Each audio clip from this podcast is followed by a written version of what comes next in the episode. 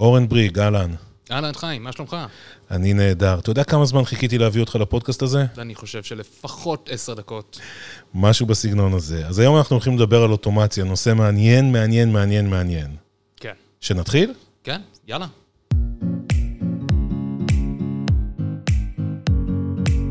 TCP, הפודקאסט הרשמי של סיסקו ישראל. טכנולוגיה, חדשנות ומה שביניהם. אז כמו ששמעתם, היום אנחנו מארחים את אורן בריג. אורן בריג הוא ארכיטקט מערכות בסיסקו ישראל, הוא מקדם את עולמות האוטומציה והפרוגרמביליטי, לא רק בישראל אלא במדינות דרום אירופה. אורן הוא יוצא ממר"ם שחי ונושם פתרונות תקשורת ואבטחת מידע כבר 20 שנה, לא שומעים את זה מהקול הזה, בטוח שלא רואים את זה מהמראה שלו, אבל הוא חי ונושם את הפתרונות האלה מנושא התקשורת ואבטחת המידע ועד לפתרונות הענן, ניטור אפליקטיבי, כתיבת קוד, בקיצור, הרבה הרבה מאוד נושאים. אנחנו הולכים לדבר על אוטומציה. ולמה על אוטומציה, אורן?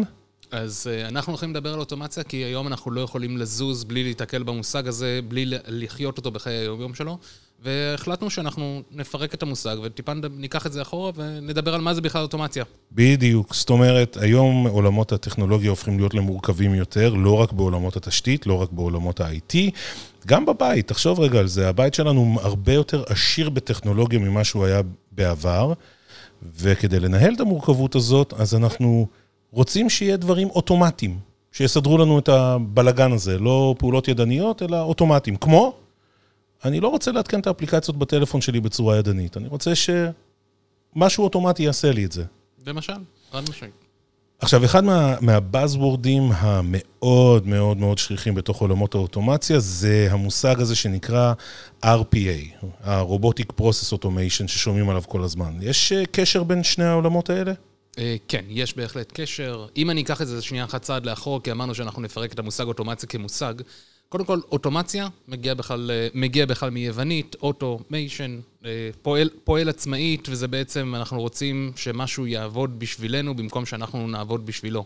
החל מדוגמאות של, החל מקומקום חשמלי שיודע מתי לא, לעצור את עצמו, דרך מדיח כלים שחוסך לנו קצת זמן, זמן עם הכיור בבית, ועד ל, לרמה שאני לוחץ על, לוחץ על כפתור בטלפון שלי, ודרך, משלם בסיבוס דרך וולט ומקבל את האוכל שלי עד, עד הבית בתוך כמה דקות. אתה יודע, לא חשבתי על זה, אבל באמת, כאילו זה שהקומקום החשמלי ידע מתי... אה, לקפוץ ככה שהמים מספיק חמים, היום אנחנו עושים את זה עם ברי המים השונים, כן, זו אוטומציה, אוטומציה בתחילת דרכה. אז, אז נצא רגע מהבית, למה אוטומציה כל כך חשובה לנו בארגוני IT? יפה, שאלה, שאלה נהדרת. קודם כל חשוב להגיד שאוטומציה, שוב, כמו הדוגמאות של הקומקום ומדיח הכלים, אוטומציה זה לא דבר חדש, בטח ובטח שלא בארגוני ה-IT. לדעתי יש שלוש סיבות שהופכות את האוטומציה לקריטית הרבה יותר היום מאשר בעבר. קודם כל, נושא של, אה, נושא של התייעלות. יש לנו, הדרישה שלנו מארגוני ה-IT הולכת וגוברת מבחינת התפוקה שלהם, ומצד שני, מבחינת תקציב, התקציב uh, מצטמצם אם לא נשאר, uh, אם לא, ובמקרה הטוב, נשאר uh, אותו הדבר. אז כשאנחנו צריכים באותו תקציב לתת תפוקה הרבה יותר גדולה, הדרך היחידה היא להתנהל ביעילות, ביעילות גבוהה יותר, וזה אפשר לעשות אך ורק דרך, דרך אוטומציה. אנחנו, יש גבול לכמה שעות אנחנו כעובדים יכולים לעבוד ביממה. הדבר... בעיקר בפעולות סיזיפיות. זאת אומרת, אם יש לנו פעולות רפיטטיביות שאנחנו עושים כל פעם, אז, אז מן הסתם איזשהו תהליך אוטומטי אה, יעזור לנו שם. עכשיו, עשינו את זה בעבר, ראינו כל מיני אה, אה, באצ'ים שהיינו כותבים וסקריפטים כאלה שהיינו עושים, אז אני מתאר לעצמי שעכשיו אנחנו מדברים על עולם שהוא אה, אה, קצת יותר מורכב מלכתוב סקריפט אה, אה, באצ' כזה רגיל. קודם כל, בהחלט, אה, בהחלט כן. אה, מה שתיארת עכשיו על סקריפטים זה בדיוק הנקודה השנייה שרציתי להזכיר, שזה נושא של עקביות ויציבות. אם יש דבר שאנחנו מקדשים בעולמות ה-IT, זה את הנושא של היציבות שלנו, המערכות חייבות להיות למעלה, וברגע שאנחנו מבצעים פעולה רפטטיבית בצורה אוטומטית, אנחנו יודעים שבפעם הראשונה, בפעם השנייה ובפעם ה-1254 היא תתבצע בדיוק באותה צורה. ואז אנחנו לא צריכים לחפש את המרכיב האנושי הזה ואת הטעות שאופס, איפשהו כאן עשיתי תו לא נכון, ואני נופל על זה, ואני נופל על זה באחת הבדיקות. זה, זה כל כך כאילו, אתה מזכיר לי כאילו בבית, הרי יש פעולות רפטטיביות שאנחנו עושים כל הזמן. אחד מהדברים, אתה יודע, בית עם הרבה מאוד ילדים, אנחנו מורידים את הזבל, אבל כל פעם אני זוכר להוציא את השקית זבל מהפח, לרדת למטה, לנקות אחריי כמובן, חלילה אם זה מטפטף וכל הדברים האלה, לזרוק לפח, לחזור, אף פעם אני לא שם את השקית הריקה בחזרה בתוך הפח הגדול. ואז מה שיוצא שבפעם הבאה שאתה צריך להשליך את ההשפעה, אתה משליך אותה ישירות לתוך הפח ויוצר בלאגן גדול. אוטומציה בתהליך הזה, אם יש לך כלי שיכול להחליף אותי ברמה הרובוטית, אני אשמח. אני, אני אשמח גם, זה מוק, נוהל בוקר מוכר אצלי, זה גם לפזר את הילדים. אז עכשיו, עכשיו בקיץ, שאחד יש קייטנה, אחד אין, אני אוטומטית, שני התיקים מוכנים, הכל מוכנים. אם אשתי לא תעצור אותי, יש מצב שהילד גם ימצא את עצמו בגן סגור. אוטומציה בשירות ההורים. אז כן, אז זה, זה לגבי הנושא של עקביות, והחלק השלישי זה נושא של המהירות. אמ, מהירות היא משהו שבדרך כלל מסגלים אותו, משייכים אותו לאוטומציה, למרות שלדעתי היא השלישי במספר אחרי, אחרי נושא של ההתייעלות וה, והעקביות. מהירות, בסופו של דבר, כשמה כן היא, אני יכול לבצע בצורה אוטומטית, לתת לקוד לעשות משהו הרבה יותר מהר ממה שאני אעשה אותו. אבל גם אם זה היה לוקח לי בדיוק את אותו הזמן כמו של בן אדם שיעשה את זה, אני נותן למשהו לרוץ ברקע, ואני כבן אדם יכול להתעסק באותו זמן בדברים אחרים. זה פרודוקטיביות. אנחנו רוצים באמת להתעסק בדברים שהם לא מונוטונים. הרי בסך, בסך הכל אם אתה מגיע למקום העבודה שלך ואתה עושה את אותו הדבר פעם אחר פעם אחר פעם, אה, באיזשהו שלב זה גם כן מאוד מאוד שוחק. אז אני חושב שיש לזה קשר אה, די ישיר לנושא הזה של אה, לא רק שימור והנעת עובדים, אלא דווקא מהצד השני. הרבה אנשים אומרים לי ש... או חוששים. שאוטומציה זה איזושהי טכנולוגיה שבאה להחליף את הבן אדם ולגזול משרות, ואני מצד שני אומר, אוטומציה באה לנקות את השולחן שלנו מפעולות מונוטוניות ולהשאיר את העבודה שלנו באמת מעניינת ויצירתית. יפה. אז אני באמת חושב שאלה שמדי פעם אני נשאל כשאני מדבר על אוטומציה ומראה לאנשים איך אפשר לבצע דברים אה, בצורה הרבה יותר יעילה ומהירה, שאלה שעולה זה באמת, זה לא, האם זה לא מכסה לי, את, מכסה לי את העבודה, מכסה לי את מקום העבודה, האם לא עדיף לעשות דברים ידנית, כי אז אני מצדיק את מה, ש, את מה שאני עושה. והטענה שלי היא לא, אבל uh, בגלל שאני מהנדס אז אני אסייג את זה ואני אומר uh, תלוי. Uh, נגיד, uh, נגיד את זה ככה, קודם כל, יש דברים משתנים, העולם, עולם התעסוקה שלנו משתנה. Uh, אתה ממרום גילך, הספקת להכיר את uh, מחלקי הקרח? נו, כמובן. יפה. אז uh, מפעיל, uh, מפעיל מעליות שהיה שם בתחילת, אי שם בתחילת הדרך? האמת, בארצות הברית, בפעם הראשונה כשעברתי לגור בארצות הברית, אי שם ב-2004, היה מפעיל מעלית ואני ניסיתי ללחוץ לבד על הכפתור, והוא נורא כעס עליי ולא הבנתי למה, עד שהסבירו לי את כל הנושא הזה של יוניינים. היה לו ממש כיסא בתוך המעלית, והיית נכנס ואומר לו, קומה 11 אה, בבקשה, והוא היה לוחץ עבורך בכפתור. חס וחלילה שאתה תלחץ על הכפתור. כמובן. נכון. אז היו עוד כל מיני תפקידים שמאזין אנשים שמיעה טובה, היו מאזינים למטוסים. אה, מקאם החליף את, ה, החליף את התפקיד הזה. אה, מחשב אנושי, ככה קראו לנשים בנאסא, כשאפולו, כשחלליות עפו לחלל, היו חדר של נשים בנאסא, שהם אלה שעשו את החישובים המתמטיים, קראו לזה חדר המחשב. אז מה שאני, מה שאני רוצה להגיד זה, כל המקצועות שהזכרתי עכשיו, נעלמו כבר מזמן מהעולם.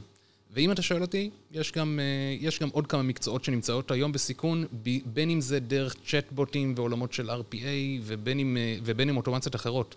תחשוב על למשל כמה פעמים, ואני מתנצל בפני מי, שרוב, מי שנמצא כרגע במקצוע, אבל uh, נושא של סוכני ביטוח. מתי פעם אחרונה הזמנת כרטיס טיסה דרך בן אדם ולא דרך אתר האינטרנט? היום אנחנו עובדים דיגיטלי לחלוטין שלא, בתחום הזה. שלא לדבר על הקורונה כמובן, וכמה טיסות uh, אפשר להזמין, uh, אפשר להזמין כרגע. אנחנו מדברים על מתי שאנחנו נוכל להזמין טיסות. אבל, אבל האמת היא שבאמת, אתה מוצא את עצמך באתגר, מה האתר הנוח ביותר והטוב ביותר, זה כבר לא איפה הסוכן נסיעות הטוב ביותר. נכון.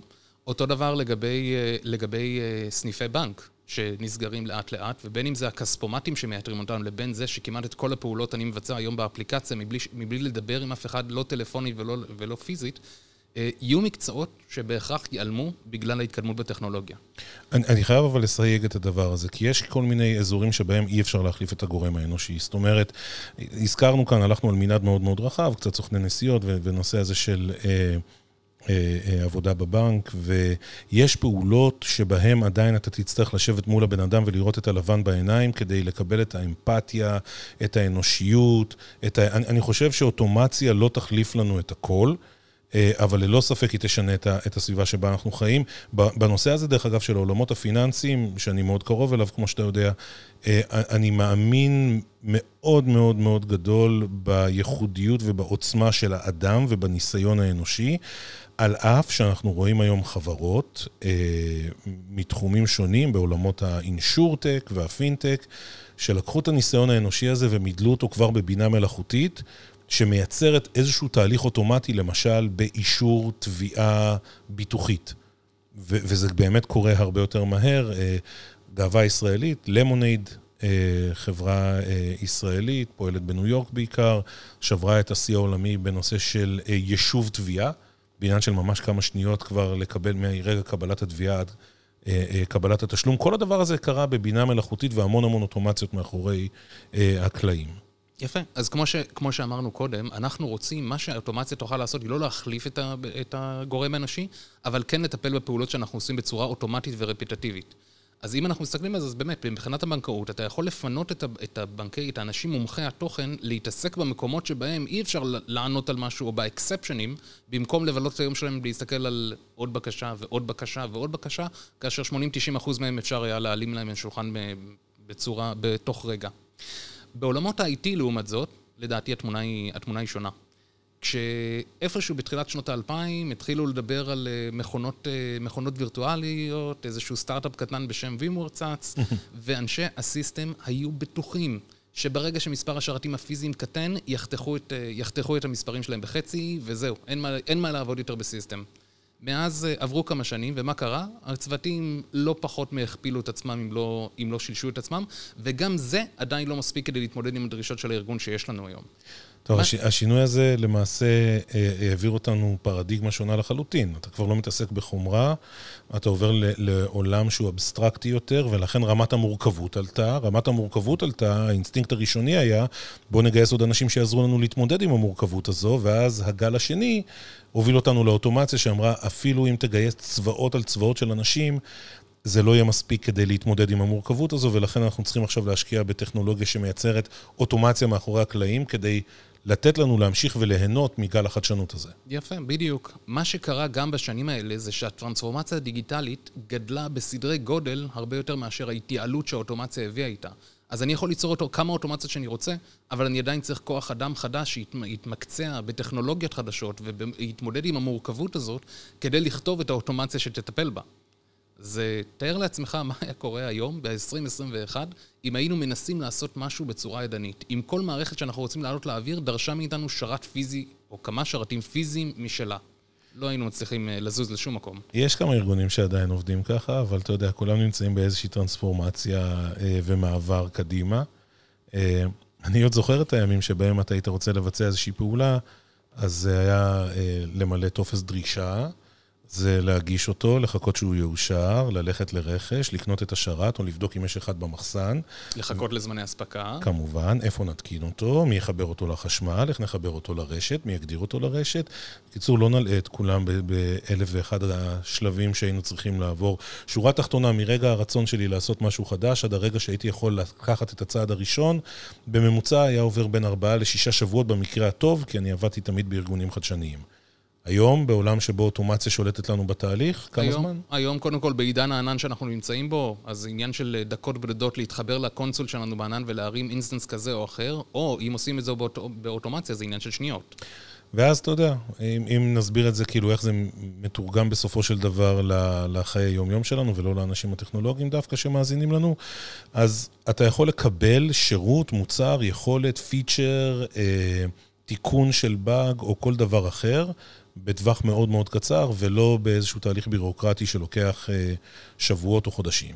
נכון, שזה מתחבר למהירות שדיברנו עליה קודם. תאר לך היום על נושא של time to market. אתה את עולם הבנקאות מכיר היטב. בזמנו היה איזשהו, נדמה לי שזה היה טווח של שבועות, בין זה שלבנק לאומי השיק את יכולת סריקת הצ'קים שלו באפליקציה, לבין בנק הפועלים שהשיק את זה, וכמה שבועות בעולמות, זה, לא, זה הופך להיות לא רלוונטי. השאלה, מי, ש, מי שהצליח להוציא את הפיצ'ר ראשון, מי שהתמודד עם דרישה חדשה מהשוק ראשון, נגמר uh, game over, השני כבר לא רלוונטי. כי, כי זה בעולם העסקים, אתה יודע, time to market הפך להיות לקינג. אם אנחנו, אם אנחנו מפשטים יותר את עולם העסקים, אז אנחנו מסתכלים על זה, אחד, אה, האפליקציה היא השלטת, ההנגשה הדיגיטלית של שירותים. שתיים, time to market, מי שמביא את השירות הזה בצורה המהירה ביותר ועונה על מרבית הצרכים, אף אחד לא מצליח לענות על כל הצרכים, אז תמיד אתה שואף להגיע ללפחות coverage של 70% ומעלה, אה, למעשה משתלט על השוק. נכון. ואז אני חוזר לטענה שלי לגבי זה שהמקצועות שלנו נעלמים, אז יש מקצועות שהולכים ונעלמים בגלל אוטומציה, אבל ספציפית בעולם ה-IT אני לא חושב שהמקצועות ייעלמו, אני חושב שהם ישתנו. אה, ואז אני אומר דבר כזה, אם אני עכשיו איש תקשורת, ואני צריך לשדרג איזשהו מוצר ב-400 סעיפים שונים שלי, זה בגלל איזושהי חולשת אבטחה, כי מה לעשות, כל בני אדם כותבים קוד, יהיו חולשות אבטחה. אם אני אעשה את זה בלי אוטומציה, אני אהיה מושבת לכמה שבועות בלטפל במשהו שלא מביא ערך נוסף לארגון, חוץ מלטפל בפרצת אבטחה אפשרית. דרך אוטומציה אפשר לסיים את כל הסיפור הזה בלילה אחד, מהבית. הלקוחות שלנו עושים את זה היום, חלקם, חלקם עדיין עושים את זה בצורה ידנית. את כל השבועות האלה שחסכתי, אני יכול להתעסק בו בפעילויות אחרות שמביאות ערך לארגון. ערך בסופו של דבר זה time to market מהיר יותר, זה התייעלות שדיברנו עליה, זה פחות זמן שאני צריך להשקיע בפעולות, אה, בפעולות אחרות. אז הטענה שלי היא שדווקא הנשים והגברים שלא ישקיעו בעצמם ולא ילמדו את העולמות החדשים האלה של אוטומציה, הם יהפכו את עצמם ללא רלוונטיים. אני רוצה להוסיף עוד דבר אחד. תראה, בוא, בוא, דבר ראשון אני מסכים. אנחנו יכולים לראות את זה לפחות היום אה, בסופרמרקט. בסופרמרקט, כשאני קונה שניים, שלושה דברים, אני לא רוצה להמתין בתור לקופאים. אני רוצה ללכת לעמדת self checkout, אני רוצה לסרוק את זה לבד, לשלם בכרטיס אשראי וללכת. כאילו, זה, זה לא מסובך. מצד שני, אם יש לי עגלה שלמה, מלאה, מלאה, מלאה ועמוסה בדברים, קרוב לוודאי שאני אלך לאיזושהי אה, קופה אנושית כדי שמישהו יעזור לי בכל התהליך הזה שהוא עדיין מאוד סיזיפי ו- ו- ומורכב ו- ודורש הרבה מאוד uh, uh, תשומות. Uh, אבל, אבל בנוגע לאוטומציה, מה שהנחת היסוד שלנו אומרת, כדי לייצר אוטומציה, היה רצוי שבסביבות הטכנולוגיה שלי יהיה לי מוצרים שיודעים לעבוד בצורה אוטומטית. זאת אומרת, חשופים ב-API, חשופים, חשופים בממשקים פתוחים. הרי התחלנו לעשות אוטומציות גם בעולמות ה-SNMP, אבל היום אנחנו מדברים כבר על Open API, על רסטים, על, על דברים כאלה. נכון מאוד. מה, ש... מה שאני חושב שבאמת השתנה, ומשהו שחשוב לשים אליו לב היום בכל מוצר שאנחנו נכנסים אליו, זה שהוא תומך בכל אותם, אה, בכל אותם אה, ממשקי אוטומציה עדכניים. זה חשוב להגיד, כי אוטומציה אפשר לעשות מאז ומעולם פחות או יותר, אבל עדכניים. אה, פתרונות שחושפים REST API לפי ה-Open API Standards, פתרונות שחושפים NetConf, RESTConf, פתרונות שיכולים לעבוד עם שפות התכנות העדכניות, כמו בין אם זה Python, בין אם זה Go, בין אם זה Swift. אה, מוצר שכבר, כמו שאמרת, עם הכנה למזגן, הוא עצמו מוכן לקבל את האוטומציה. כל מה שנשאר זה שמישהו מהצד של מערכות המידע ידע לכתוב אותה, ובקלות. אז, אז הולך ונגמר לנו הזמן, אני רוצה לסיים במה שנקרא אה, קצת מהתובנות שלך האישיות, כי אתה מתעסק עם זה מהבוקר עד הערב, 24-7. אה, חלק מהאנשים שאני פוגש שם בחוץ אומרים, אוטומציה מדהים, בוא, אני מאמץ את זה, אני רץ, אני קופץ למים. חלק לא קטן אומר, חיים, זה מפחיד אותי, אני לא אוהב לשים דברים אצלי בתוך הארגון שאין לי שליטה מלאה עליהם.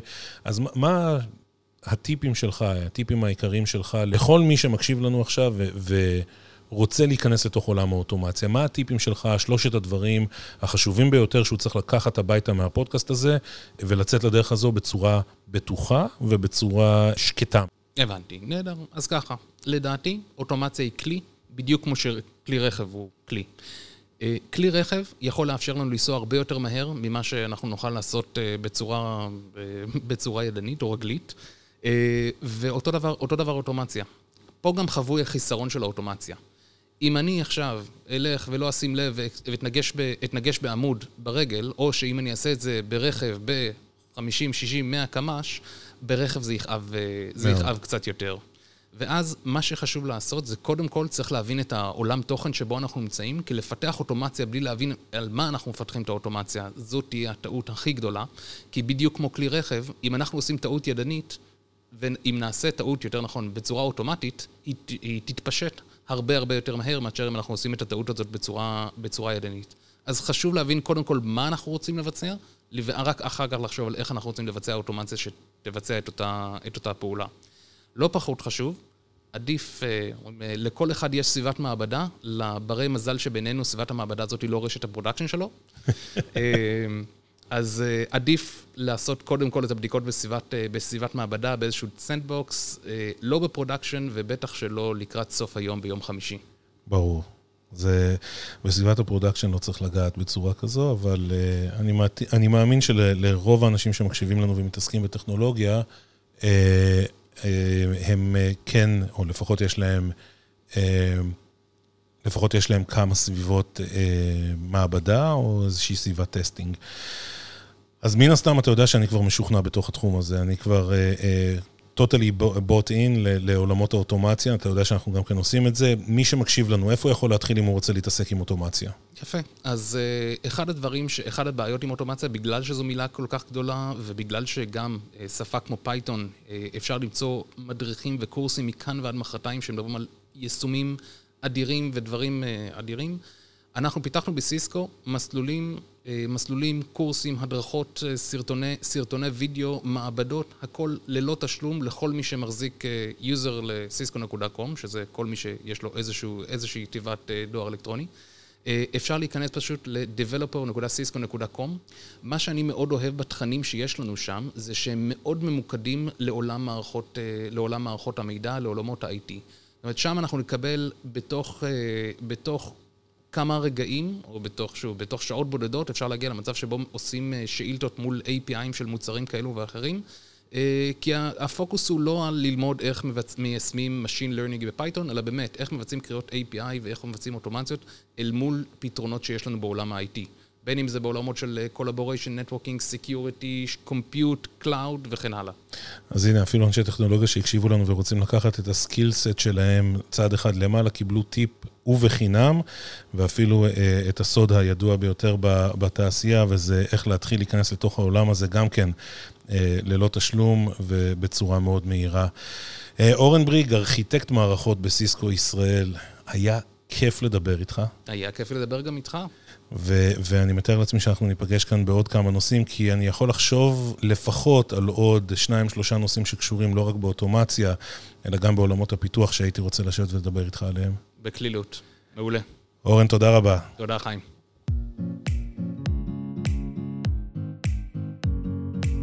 TCP, הפודקאסט הרשמי של סיסקו ישראל. טכנולוגיה, חדשנות ומה שביניהם.